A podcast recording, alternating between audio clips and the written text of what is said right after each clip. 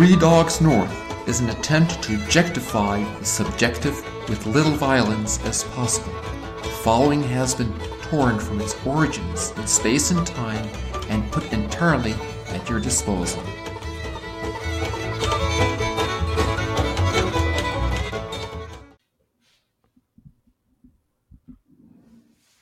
What's up, fellas?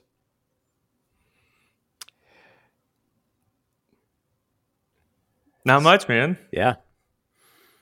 Just uh, our humor this morning. It was like pretty intellectually stimulating. Mm-hmm. Yeah, we bring it highbrow. That was highbrow humor. Yeah, what's going on with you? The deepest thing I've contemplated so far this morning is whoever, yeah, just thinking of highbrow things. Whoever designed gummy vitamins, Mm. it's amazing. Mm-hmm. Because I, I was thinking about this. I got up early. I was praying this morning before this, and I was like, man, I get to start my day with gummy bears Yeah, and say that it's good for me. Like Yeah. it's important. right. They're candy. Right. That's the deepest thing I've thought about so far today.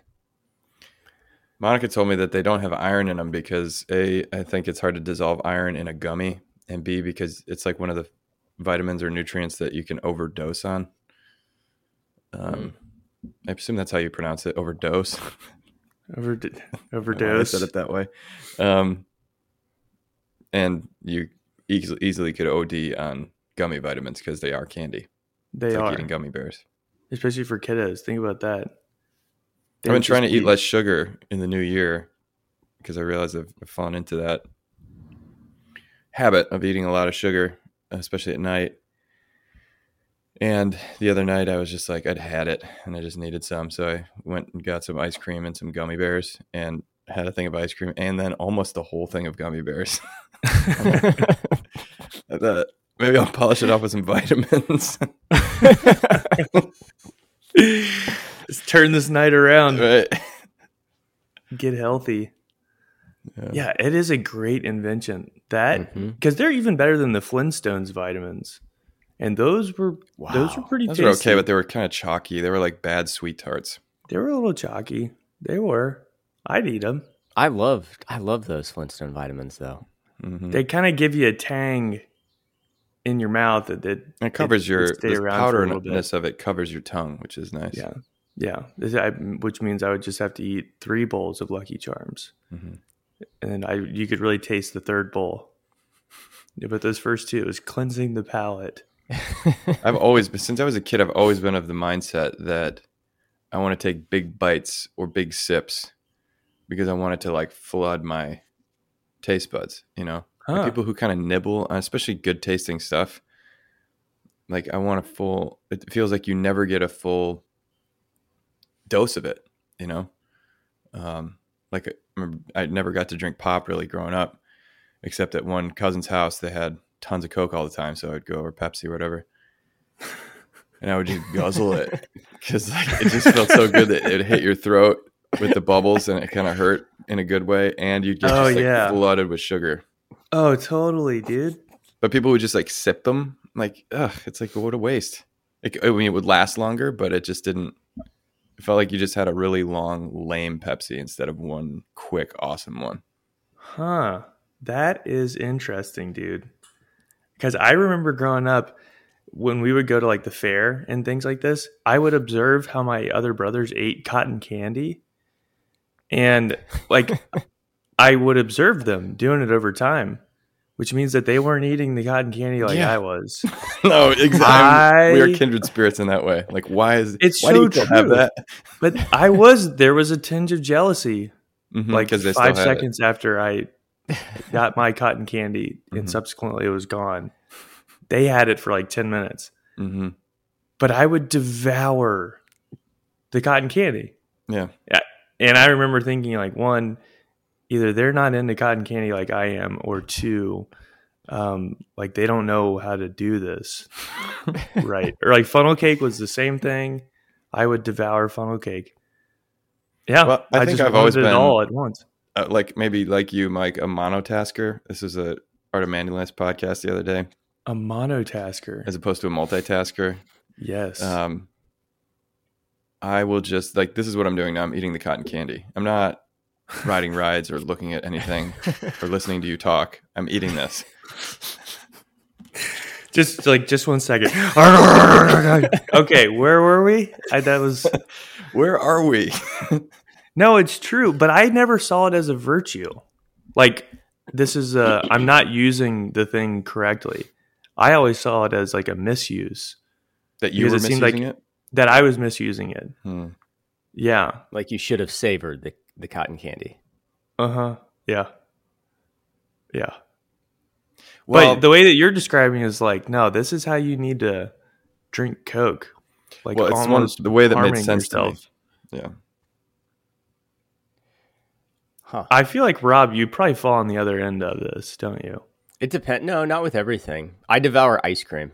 Like I'll just yeah, it's, it's the same same thing. It's like it was kind of when I learned it about myself. It was like an embarrassing trait because you know go out for ice cream with people or whatever, and even like yeah, other people that like ice cream. I mean, they'd have like a quarter of theirs gone. I'd, I'd be done. I'd be like tossing it. Like ooh, like maybe I should harness this ravenous a little bit, you know, like just for social etiquette. Um, but I don't know. Well, it does raise the question of what is what does it mean to savor? Because Yeah, that was kind Yeah. of the point of the monotasking podcast was that by multitasking, you're you're not savoring anything. You're not doing any one thing really at all. You're tr- you're kind of like hopping from thing to thing. Um, Hmm. yeah, that's interesting. I I kind of thought about it in terms what I was thinking of. I mean, I, I'm sure you guys have always ex- experienced this, but I think we experienced this with like meals in France when we were on that trip, Metz. But like, yeah, the times I've been in um, in Italy, and there's been meals here of that's a cool experience to be out to like a good dinner and have it take like four hours and like legitimately not realize it. Be like, whoa, that was that was like a long time that we sat there, and there was something like really good about that.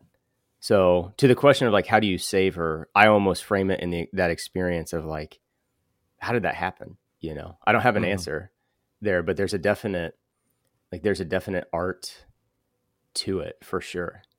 Um, Yeah.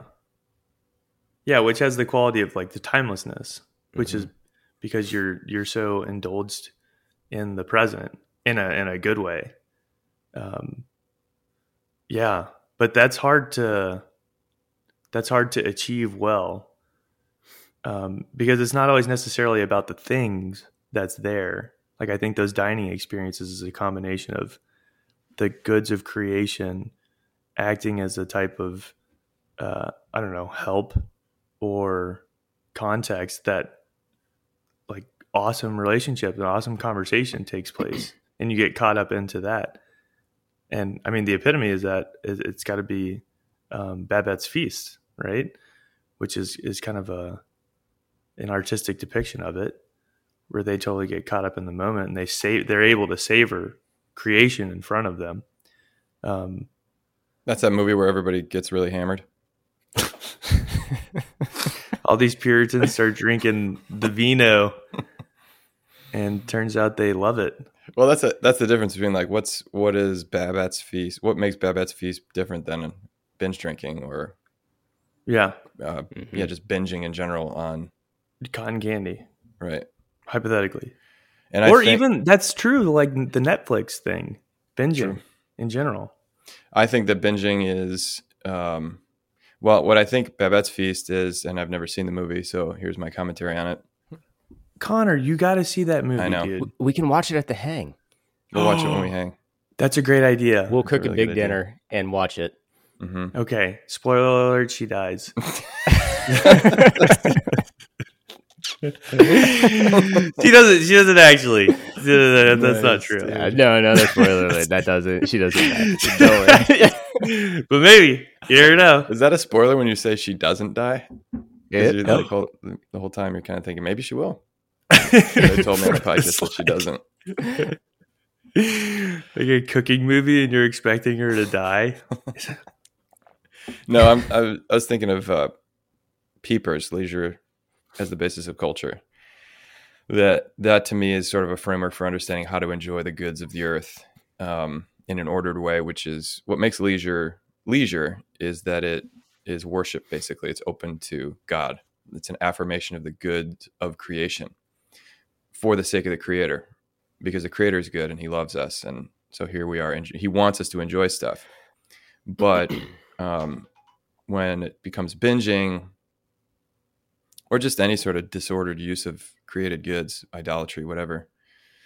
Um, it's when it's closed off from that it's like it's not in obedience to the divine will it's not in celebration it's simply it's not open it's not social it's not generous or creative yeah. it's it's just like consuming you know?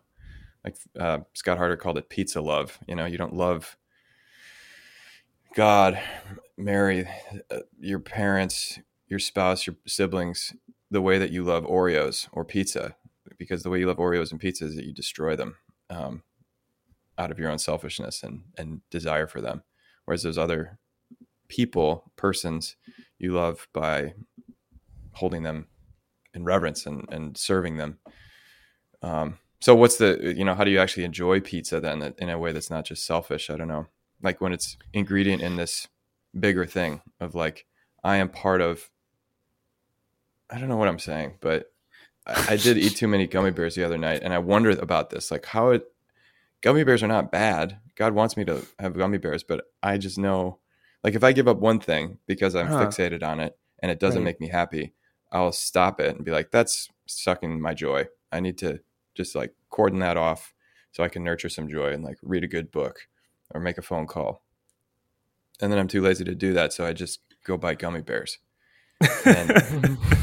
it's not leisure. It's uh, it's something else. It's selfish. Right. It's right. Right. right. It's, it's something. To- yeah. I, I'm trying to think back to the Pieper stuff too, because there's something with like how you order it. Honestly, you know, like just the memories of watching movies in in the cam room and the amount of just like junk food I would mm-hmm. consume in doing that. Wow. But, but, that was right and just, man. Like that was leisure. Yeah. At the time. And um so I don't know, there's something to do with like how it's ordered there. I'm blanking on the the Pieper stuff um this morning. I think it's good. Anyway, you got any thoughts, Mets? Yeah, yeah, yeah. No, that's so true, man. We all got close to getting diabetes on the cam from how much candy we ate. We had an altar of sacrifice. I never heard where we that. would just leave.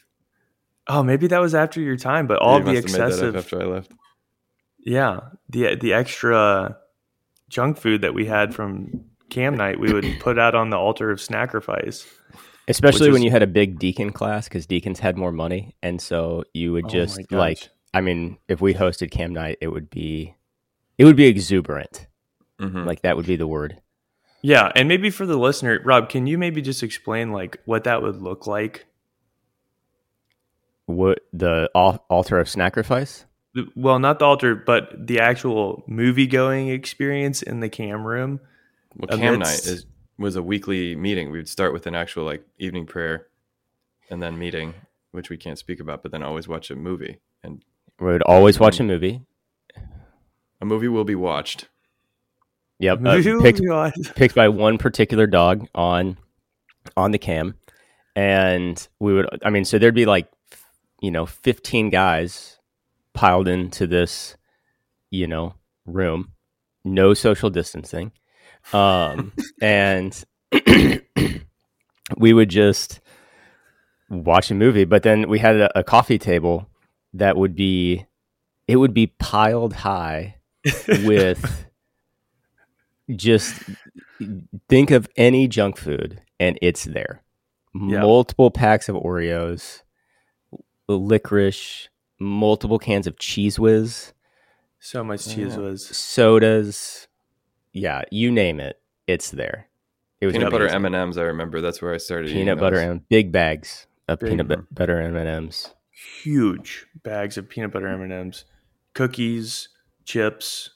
You know, it's uh, funny we talk about this because we have had a few retrospectives in the last few weeks, but after movie night was when we would stay up, the three of us, and usually talk about the movie a little bit and then just about life and priesthood and make jokes Yeah. and that after one of those movie nights is when I suggested we do a podcast. Wow, that's right. I Yeah. remember it. Was It was- it Pacific Rim? Probably. That'd That be was funny to inspired. look back and see maybe what movie it was. I, d- I doubt there's any way to do that. We didn't take a log or anything. Yeah. Well, I to to kind of get us back on on track of asking that question of uh, it, this isn't necessarily the Pieper stuff, but I, I think it is in the same vein. Is that the in order to be open to the divine will, um, like God mediates His love and His goodness through creation, which means that the creation has to be properly ordered upwards towards God, and uh, I mean, like drinking is a good example because it's so easy to it it it's such a great good, but it could be such a horrible evil as well if if it's misused, and that looks like taking the good itself and usually using it in isolation in order to move downwards in your humanity and into like a type of yeah i would say isolation and darkness which is a, move away from relationship. But but then you can also uh, properly order it to higher goods which is like you share it in relationship with other people it brings you into deeper communion which then those relationships can bring you into like the broader relationship of god. And and so i, I think it does have to be properly ordered in the hierarchy of goods um, so that it's not the highest good itself, but it it certainly can be that almost like sacramental stepping stone uh, upwards. But then it seems like anytime that I misuse the good, it's like it's all about the good. It's just the good itself, and it's Mm. not actually integrated into the hierarchical structure of the good of creation, which which leads up and opens. That's that openness up to God there. Um, so I, yeah, I think it's important that it's it's properly ordered inside and nested in inside of other goods. And there Like- does have to. Oh, go ahead. Well, that's that cam night experience. It's a sharing. It's an animalistic hmm. breaking of bread and peanut butter M and M's, but like to share in fraternity. That that's really what it was about. It's, but if somebody came in and was just like, "Okay, I'm going to watch this movie," but really it's all about the candy. That's an inversion of it. That's true. You know? Yeah. I have friends so I can eat candy. Yep. Well, and there's also it's kind of interesting to think there has to be even I would argue this with like cam night or like a really really good um dinner somewhere of like there there has to be a discipline to it. And I think Pieper would say like remembering on on Pieper's stuff of like Pieper w- would say like for I think he's actually talking about festivity, which is a prerequisite for like true leisure. You have to have um he might even call it wastefulness. Like you have to be like like actually giving something up in order for festival to to really be possible. So you you could be working but you're choosing not to. Like that's how I would think about Hmm. about that. But uh like I was um struck I don't know if I'll pronounce this right, but it's my favorite restaurant I've ever been to in Rome. I think it's called the Bruzzi. And it's like it was still it's I really the food incredible. And um it was like one of those big long dinners, kind of like a Babette's feast experience. Like everybody's just happy after this 4-hour meal. But it's fascinating because there it's I think it's a relatively popular restaurant, certainly well well known enough for us to go there. But they don't like there's no second seatings at their tables. So if you get a table in their restaurant, it's just yours for the evening. Wow. Oh wow. Yeah, and Like one of so those chef's tables restaurants. is that a Ever thing? seen that series on on Netflix? It's all these like Michelin star type of places, and that, that's how it is. Like you're basically like the guest for the night. I. I, but I think that's it, places like that. That's just like the common practice there. So we get there when it opens, which is like seven thirty or something like that, and then it's just you eat it's like multiple courses and then at the like once the food is done and the desserts come they just put like the digestivos the like the after dinner drinks they just put the bottles on the table and like you can sit there and and like joke and laugh for the rest of of the evening. But the table's yours when like you get there. And it's Do they let you smoke? i don't think so unfortunately. Yeah i know. That would be amazing. I didn't ask though. Um but at cam night there was there was a very real discipline around it of like you got a test tomorrow too bad like get in there and watch the start of this movie you Mhm. know Yeah, you had to wait Uh, till the end of the credits at least. yeah. Um.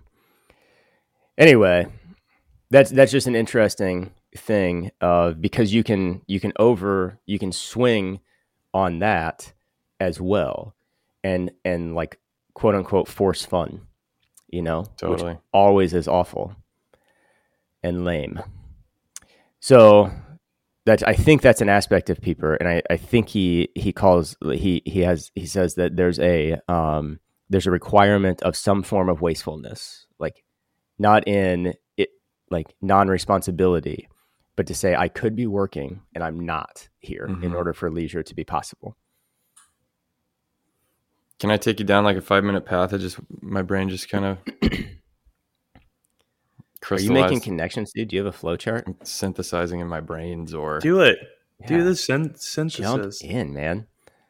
Well, I'm thinking about uh, this book I've been reading, the, the es- eschatology, Ratzinger's eschatology, and um, the whole notion of death and what happens after you die.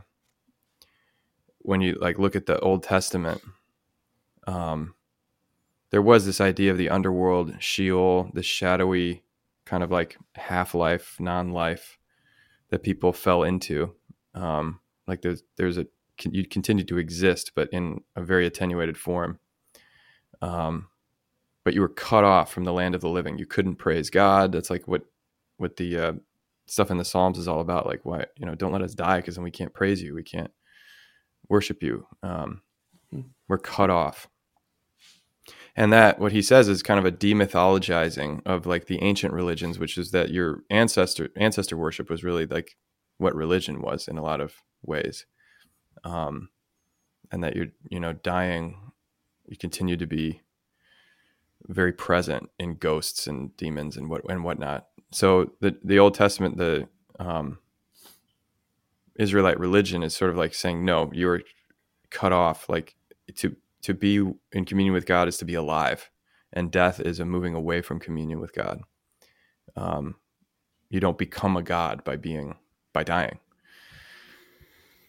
And so that can be read as saying like you know that it was almost like a yeah just a demythologizing disenchanting religion.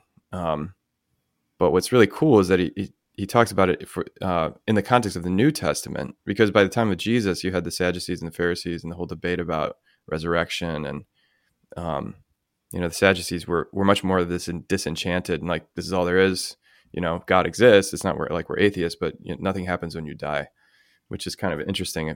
A post-Christian modern world is like the main thing about being Christian is that, or religious, is that you think, you, you know, dying is eternal life, or you when you die you go to heaven, which is not a given in in religion, even biblical religion.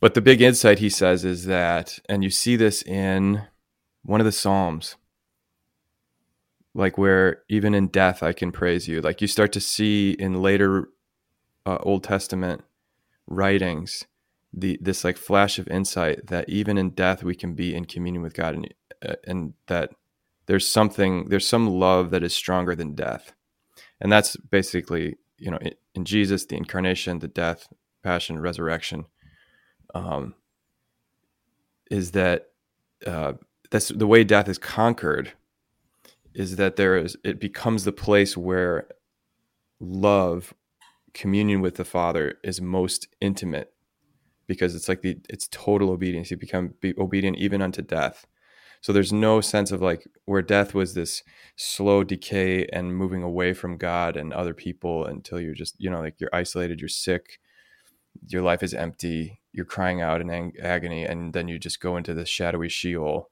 and who knows what happens to you. You wait waiting for the messiah i guess to this place where, where now post resurrection by dying death becomes a place where we draw life from because it's the death of jesus. We're baptized. We, we belong to it um, and so actually as you die you become more connected more in communion with the source of life who is god um, and so in the context of what we're talking about, I'm thinking about like the gummy bears. Like I'm, what it is is, is in me a refusal to die. You know, like, and this is any of our addictions or attachments, especially bodily ones, but also like you said, Netflix or you know, you can treat people like a, like addictions um, or relationships. Is where you, you're just like, I'm not going to die here. I'm, I'm there's some aspect of existence here, human life, that is hard. And it would be easier for me to just grasp at life, grasp at the tree, you know, when I'm actually called to die, which would be paradoxically the way to open my hands and receive what God wants to give me right now.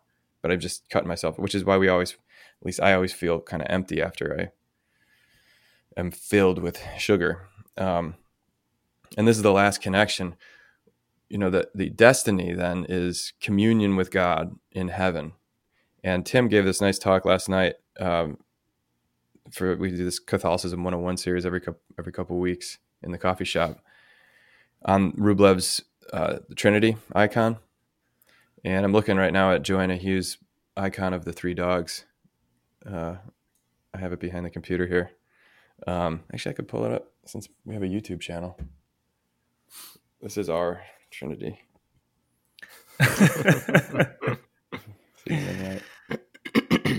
Mike, you're the one with the Georgia peaches growing out behind you. I, I haven't given that thing an inspection there for a little while. I'll, I I'll need to look send you at guys a picture of it. I need to Uh, pray with it. I'll send Megan a picture too so she can post it. It's so um, beautiful. It's But how in the Trinity icon, if you haven't seen it, Google it, Rublev Trinity. Um, you know, he talked about all these cool details of what what it means that the Father is on the left and the Spirit and the Son are their heads are bowed to Him, and um, the Son is in the middle in this like chalice shape. He's the sacrifice, but on the table you you see this chalice that is the sacrifice.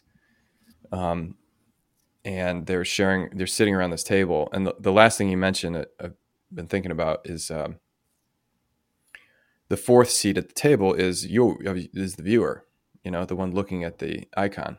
Um, it sort of like draws you in because there's an empty space around this four-sided table and it's on our side. And that's kind of the point of an icon is that it's a window into heaven but it's also like heaven looking at you. Um, and that's what all of us are called to do is sit at the table. Like when you're talking about Babette's feast I was or your uh, thing in in Rome. Yeah a four hour dinner after which you don't it's like time didn't exist or like it didn't feel short but it didn't feel long. It just felt like i wasn't thinking about time. I was in communion. And uh it's not like every death that is a way to communion is like suffering and um but you you do kind of die into something larger than you and you you don't think about yourself. You're not as self-conscious. You're not as much thinking like what am i getting done right now? or am, is, am i important? It's just like this is beautiful and life-giving and wholesome. And this is very cool to me to think of heaven as sitting at the table with the trinity forever. That's nice uh, synthesis.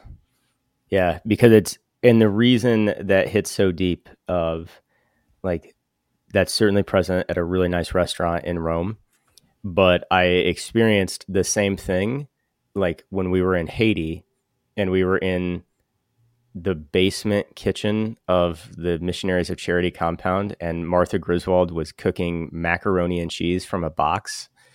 And we would just like sit around and joke and there was this sense of like like timelessness and yeah kind of a window into a, what i hope eternity will be. So i've never framed it as like there's a death there but maybe a fuller understanding of of death. Yeah, and there's definitely something about g- getting caught up into something more, which is yeah, like a death to self so that you can become a part of this body that's that's sharing in something greater. And yeah, uh, the um can, can you say a little bit more about the death with the gummy bears? I got to go in three minutes, by the way. Okay, Oh, I'll be real yeah. quick. I mean, because what what I'm thinking is like, um, there's a sense of like I, we are all dying. We all have this, yeah, this tendency towards death, and, and we're reminded of that, and we rebel against it, which is the grasping. And I'm gonna fill myself with life by grasping at whatever, and it just can't be done. It's like a re- rebellion against nature. It's a rebellion against non-being. Um, and only by receiving life which requires me to like give that up and die to this desire to live so that i actually may live um, one of the things that i, I thought of was um, mundelein I, re- I really loved the dinners when we'd have like a christmas dinner or a you know celebrating the acolytes being instituted or whatever Mhm. you know like we'd have those fancy dinners and then there'd be an apron on one of the chairs at every table and I saw Ben Hass do it. He like when I was in pre theology, he went to a table and just grabbed an apron. He sat down at like instead of that being the last chair to get taken because nobody wants to be the waiter, he chose it as the first chair. And I just started doing it at every meal after that. And because I didn't want to be the waiter, I hate that. Like getting instead of like sitting and eating and enjoying the meal and talking with people, you have to keep getting up and go get the food and take people's dishes. And but it always made it more enjoyable because it was like a, a little death to self where this meal wasn't about me trying to get all of the good time and good food it became like the, the good time and the good food was the occasion to give of myself to the other that's just like a little example Yeah. I mean, it may be overstating it, but it's like that's a part of why it isn't delightful anymore. Where you mentioned, like, I don't feel joyful after I eat a whole bag of gummy bears because you guys aren't there because never eat gummy bears alone, kids. Because it's like you're, it's a type of misuse of them. hmm You're you're not actually enjoying them for what they are. You're trying to make them more than they are, and they're just not capable of it. So it's always going to leave you empty and gummy bears headless. hmm That's a fact. that's that's always happens. That always happens. Oh, yeah, man. but but if you eat gummy bears with friends, you get to get caught up into the heavens. they, i don't bite their heads off they just become a technicolor mush in my organs Oh, that's a Whoa. t-shirt name or a band name. Technicolor Technicolor mush in my organs. Um, I wish we can. I got to go, but I wish. Yeah, I'm actually preaching this Lord on, this weekend on the Psalm of the precepts of the Lord. Rejoice the heart. ooh, So this is fitting. goldfish. It's the snack that smiles back until you bite their heads off. all right guys See ya. peace out See, you, dude. Follow Three Dogs North on Instagram.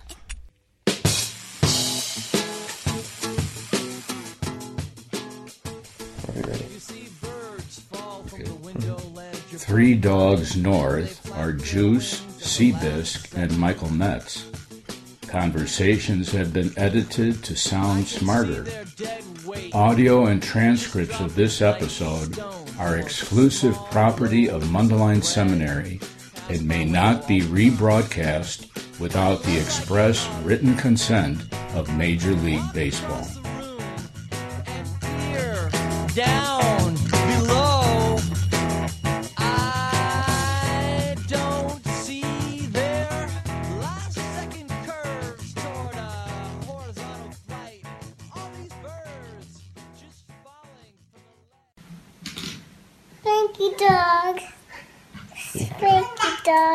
Good girl.